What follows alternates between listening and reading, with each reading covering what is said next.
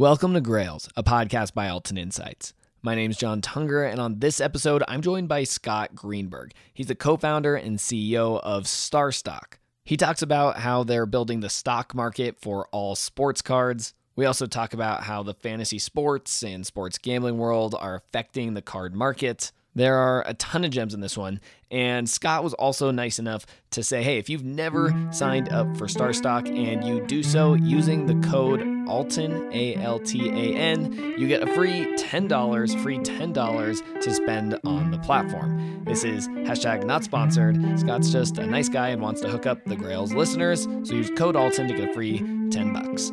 Let's get started.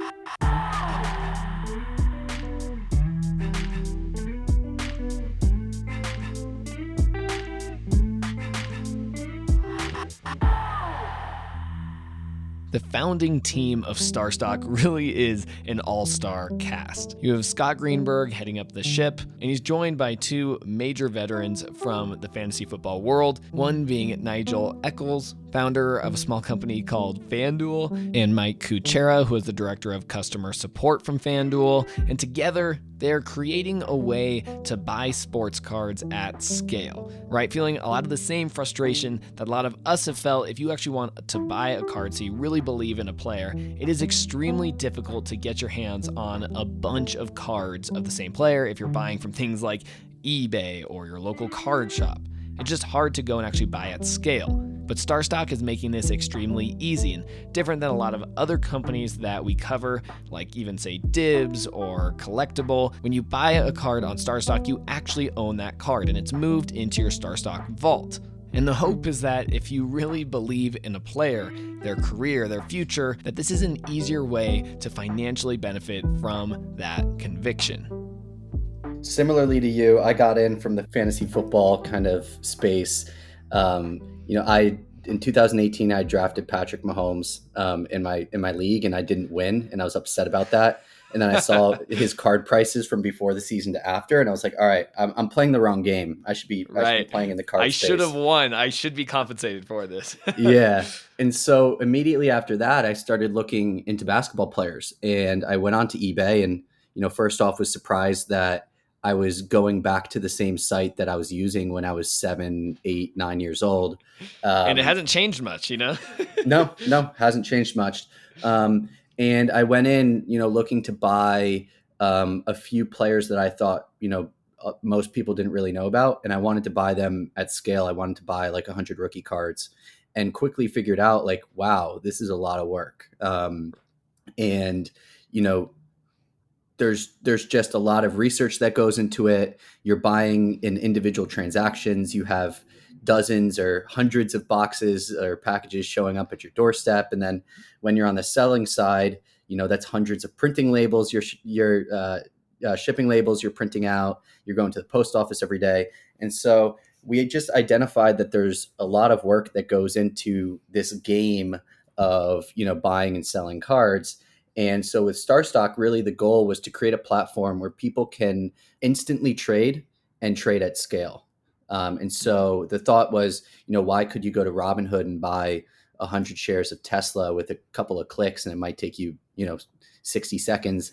But if you wanted to, you know, buy 100, you know, rookie cards of Patrick Mahomes, it could take you weeks or even months to to do the whole thing there. And so we wanted to create a platform where people could go in, buy a card at scale, you know, buy multiple in one transaction, and to actually get ownership of that card immediately, um, you know, after clicking the confirm button. Yeah, and I feel that I just bought a what is it? One of those printer label makers and it's because it's miserable. It's miserable to have to do this mm-hmm. stuff and put it on a box and send it go to the post office like is it going to get there? Am i going to lose this card? So yeah that totally makes sense uh, for the audience. So, how does this work? So, I get my card. Say I bought a card on eBay or whatever, and I'm like, wait, why do I want to hold this in my house? I then package it up and ship it to you guys. How does that work?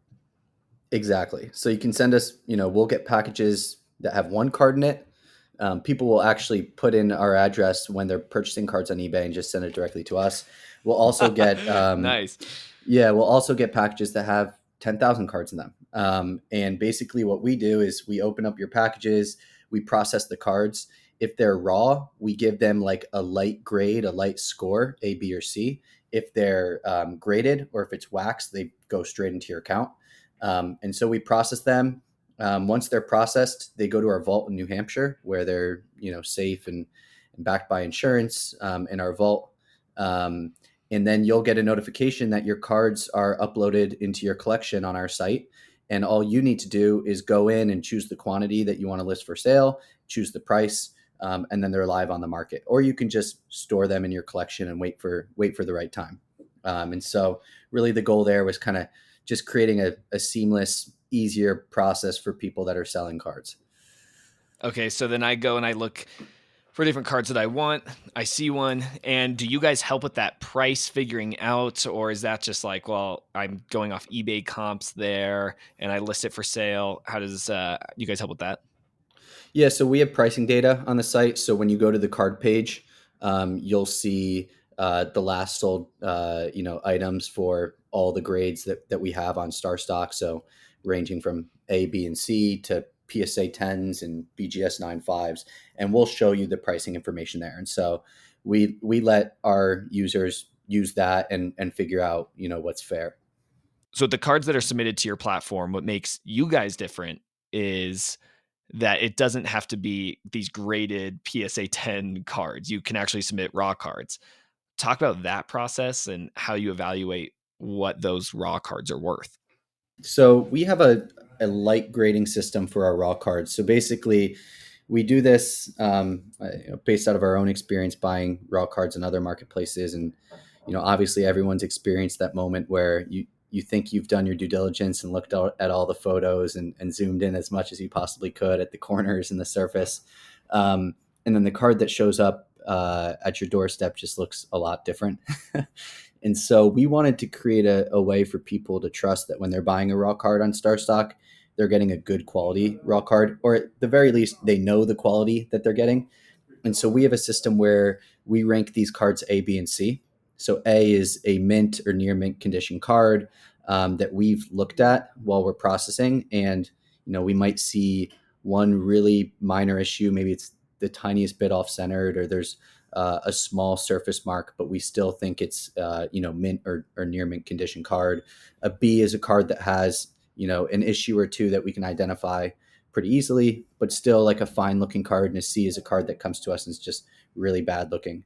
Um, and so you know it's just a way for people to just know what they're getting when they're buying something on our site. Um, we've done a few PSA submissions in the past with our StarStock A cards and 93% have come back a nine or a 10, which um, is exactly what we were trying to achieve. Basically, you know that when you're buying a StarStock A, you're getting a good card. Um, and so that's something that we do that's a little bit different from from some of the other marketplaces out there. And then you guys are pretty particular. Like you, you can't send in inserts, right? It's a lot of like base or premium cards. How do you evaluate what cards are allowed on StarStock? So we're like in the process actually of really widening what we accept. Um, we were pretty narrow with what we were focusing on when we launched. Um, you know, the first rule is rookie cards only. Um, we launched when we launched, we were actually only accepting current athletes. We've since expanded to vintage. We've expanded to soccer. Um, next week, actually, we're going to expand to a bunch of more sports, um, and we're really starting uh, starting to kind of widen um, our checklist. Uh, and so we don't take inserts um, but we take, you know, all rookie base cards um, for, you know, uh, a number of sets, as well as basically any numbered auto or, or patch card as well. Yeah. Okay. I know. I just I have that special place in my heart for those downtown inserts. So maybe someday, maybe someday, but someday someday soon. Like we we're planning to to kind of expand further out into inserts very soon. Um, we're we're uh, expanding the checklist a lot over the next month or two. Yeah, yeah. So then for obviously, so this is like taking that idea of, hey, I want ownership of the card. I don't want to have to physically hold it, and it's in your guys' vault, and all these things are kind of, uh, you know. So if I buy from Scott, all of a sudden you just transfer it from your vault to my vault is kind of, or uh, box, right? Is that the idea? Yeah, exactly. So it, you know, once uh, if you buy a card from me, the ownership just transfers over into your account. And so the card will disappear from my collection and will appear in your collection. The card will remain in the vault. Um, you know, lots of people like keeping the card in the vault because it just allows you one, you know, the card's safe um, and secure, but it also allows you to easily list that card for sale if you have intentions to sell it in the future. Having said that, um, every single card's redeemable, and you can get the card shipped out of out of our vault at any time um, and and a lot of people like uh, you know taking advantage of that as well. Yeah, incredible. So when uh, when we're looking at this and you you go out and you see things like PWCC or obviously there's fractional platforms, what really sets you guys apart from from those? And maybe it's even looking at companies like PWCC and Alt are the best kind of comparisons that people might first look at. What really sets you guys apart there? Yeah, you know, I think that, you know, first off, we're trying to build a marketplace for um, kind of a more broader market. So people that are looking to buy cards for 25 cents all the way up to cards for $25,000. You know, we, we've seen sales on our site for, for both. So I'd say that's the main thing is that we're kind of focused on providing a, a platform for everybody. Um, and, and we're also very focused on our product, um, providing data for people uh, we've created two of the first market indices in in sports cards, um, and just you know providing people with with game stats and and schedules, and just creating this really fun, engaging experience where um, people really feel like they're buying into a card or they're buying into a player. Um, and what we've seen on our on our site as well is, you know, some of our most um, active times are actually during games. Um, and so we, you know, we we try to take advantage of that and, and provide people with, uh, you know, with, with stats and, and news and, and, and game schedules and things like that. Yeah, and that's actually what I've really used you guys for in the past is like you say the stock market for cards. It's literally it's that. It's like a Robinhood where you see these price movements, you can see news. And I love that idea because it's once again playing into the fantasy football world of it. What does that price action look like? So all of a sudden, you know, I'm a Warriors fan. Ja Morant goes, he crushes my soul. Is it, are all of a sudden his cards getting bid up like crazy, or how does that kind of work? Because it's is it like an auction base there? How does that transaction process work when yeah, something so, happens in game like the other day? Yeah, so it's a bid ask model, um, and so sellers can can list their card for a certain price. Buyers can come in and accept it, or they can bid, um, and vice versa.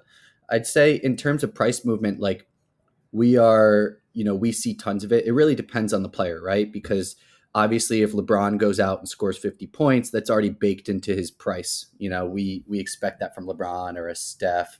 Um, even to some extent, a little bit from a Ja Morant or someone who's proven that he, that they can really be a star. Um, but then you'll see, you know, crazy crazy price movement for younger guys people that are unproven people that you know that most fans might not know. And so you know a classic example is uh Talen Horton Tucker earlier earlier this year was pretty pretty unknown um, and was you know maybe the 11th or 12th guy on the on the Lakers roster coming into the year. He yeah. was trading for about 50 cents to a dollar um, and then he he went out and had a 30 point game. LeBron tweeted about him shot up to $20. And that happened in the matter of hours. Um, and we are one of the only marketplaces that can actually capture that live price movement um, because we allow people to instantly transact and you don't need to wait a week or two for the card to show up in the mail. Um, I think 24 hours later, the card price was back down to five or ten dollars or something. Um, but we see it all the time. Another example was Markelle Fultz, who was starting to um, like really start to play better um, for the for the Magic, and he tore his ACL, um, and we saw his card price lose like seventy five percent of its value over the next you know twelve hours when he tore his ACL, and so really depends on on the player and the situation. Typically for um, the younger players, they're more volatile, whereas the players that have proven themselves um, are, are a little bit less volatile.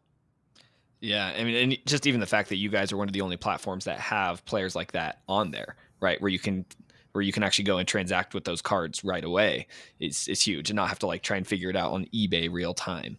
Exactly. Yep.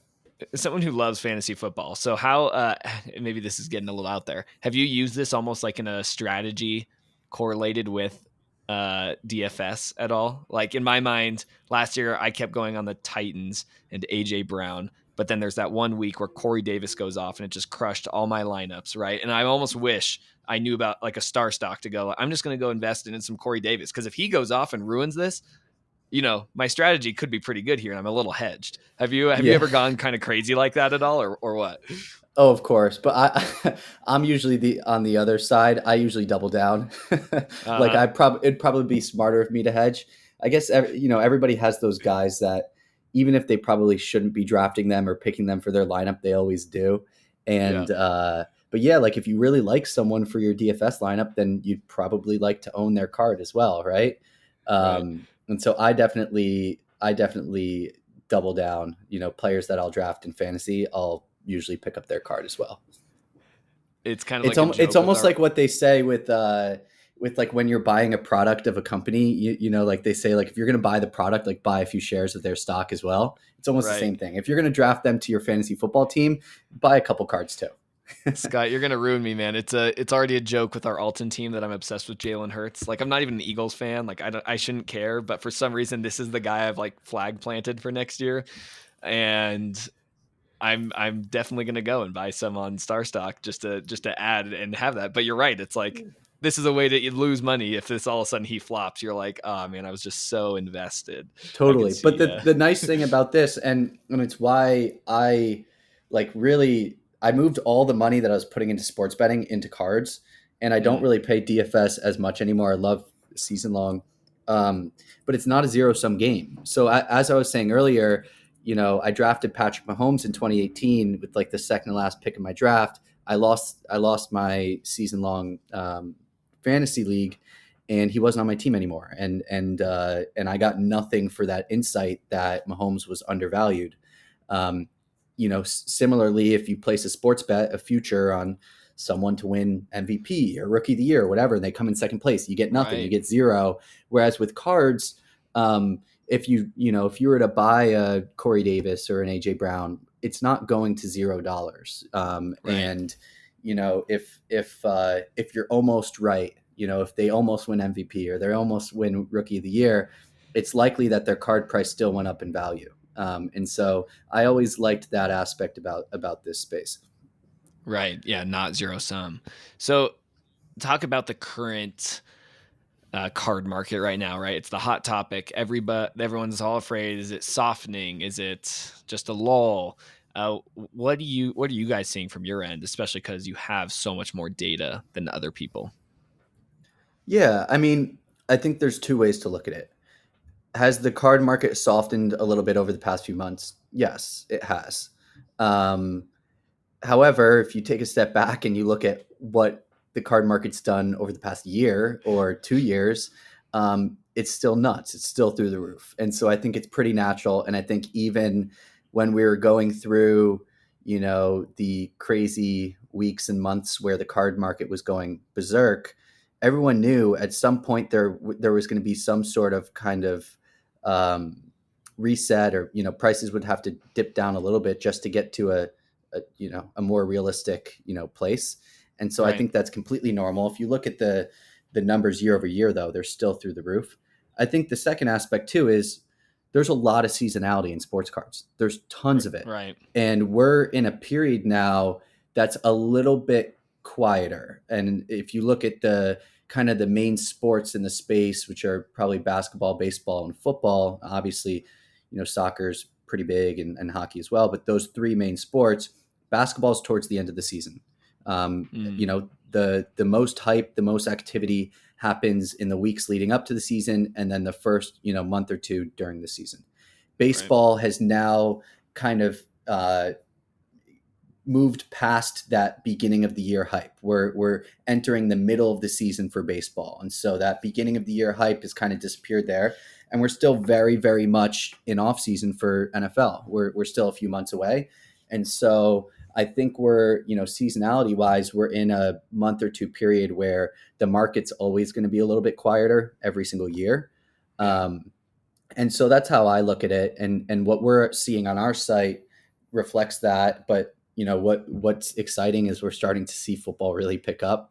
There's some really exciting um, kind of news and stories within the NFL this year, whether it's Julio Jones or Aaron Rodgers or this exciting draft class that came in. And so football sales are starting to pick up a little bit. Um, and, you know, I'd, I'd say, you know, j- last thing is like markets go up and down. And it, you know, you don't want a market that's only going to go up all the time, and you don't want a market that's only going to go down all the time. So this is, you know, I'm this is great, you know, and and for StarStock, you know, uh, the way we think of it is we want to build the best marketplace for sports cards, and we're going to be here when it's going up, and we're going to be here when it's going down, and uh, and that's kind of how we think of it. Yeah, I'm with you that it's a bit overblown, especially with the the seasonality of it, and even just to drill into that because it seems like there's kind of some mixed reviews on when's the best time to buy cards. What are some of the hype cycles? Would you say the going, and maybe I'm selfishly asking this for my own collection, right? Eh, would you say going into seasons where like everybody's a potential winner, right? Everyone could be MVP. Is that kind of some of the best like peak periods and then playoffs? What do you guys see on, on your side? Yeah, I think it's the the you know month or two leading up to a season. People like to kind of make their picks on who they think are going to be good and um, and then those first, you know, month or two of the season, that's when people are like, you know, either selling off their players that they were right about or buying new players that they, you know, um, that are starting to show that that they could potentially have a really good season. And so typically the most activity happens, you know, leading up and then in the beginning. Um, and then there's obviously like different events and things that can happen in the middle of the season, whether it's, you know, when they announce who made the all star team or, you know, playoffs. Usually the overall market kind of goes down a little bit, but there's a few players that just go nuts, you know, the, the few mm-hmm. guys that surprise you in the playoffs. And so, um, and then, you know, draft and we're, we're lucky that we live in a sports world right now where free agency is just nuts every single year. And so there's, there's yeah. di- different periods throughout the year, but typically it's the, the months leading up in the first couple months of the season that are that are usually the you know the kind of the peak. Okay, so for someone like you who's so into the weeds of all this, talk to me about what you're thinking about right now. What are you? And maybe you don't want to tip your hand completely, but what are you buying? What are you selling uh, or thinking about the space? Yeah, so you know, I personally, so I I have a collection of cards, and then I have you know my portfolio of cards in my StarStock account that I'm just trading and, and flipping and, and trying to make money on. And so I'm really into golf cards. So that's what my collection looks oh, like. A nice. lot of golf, um, big Carmelo Anthony fan. So a lot of, a lot of Melo and, and a few Kobe's kind of trickled in there. Um, and then on StarStock, uh, just have a, a collection or, or a portfolio of cards that I'm just like trading and flipping around. And so, I think now the move is to is to start looking at football. Um, I haven't bought any football cards yet leading up to this season, but that's kind of what's on my to do list for the next uh, weekend or two is to start doing some research and, and figuring out who who uh, who might be some good people to pick up for next year. All right, well, man, we might have to have you back on as a pre uh, pre fantasy football kind of season long draft season starts. That would be that would be a good show. Um, for people who want to get involved, on StarStock? What do they got to do? Starstock.com, sign up for an account, super easy. Um, or, you know, you can even start as simply just shipping in your cards to us. Um, you'd have to create an account uh, uh, as well, probably. But there's, yeah, you can you can come in as a buyer, you can come in as a seller. Typically, we see uh, most of our users are a little bit of both, um, but it's it's really easy, and you, you can uh, sign up on starstock.com. For the lawyers in the back, a quick disclaimer. You understand that by listening to this podcast, you are not receiving financial advice. No content published here constitutes a recommendation that any particular security, transaction, or investment strategy is suitable for any specific person. You alone are solely responsible for determining whether an investment, security, or strategy or any other product or service is appropriate or suitable for you based on your investment, objectives, and personal financial situation. Please speak with a financial advisor to understand if the risks inherent in trading are appropriate for you. Trade at your own risk. Bum, bum, bum.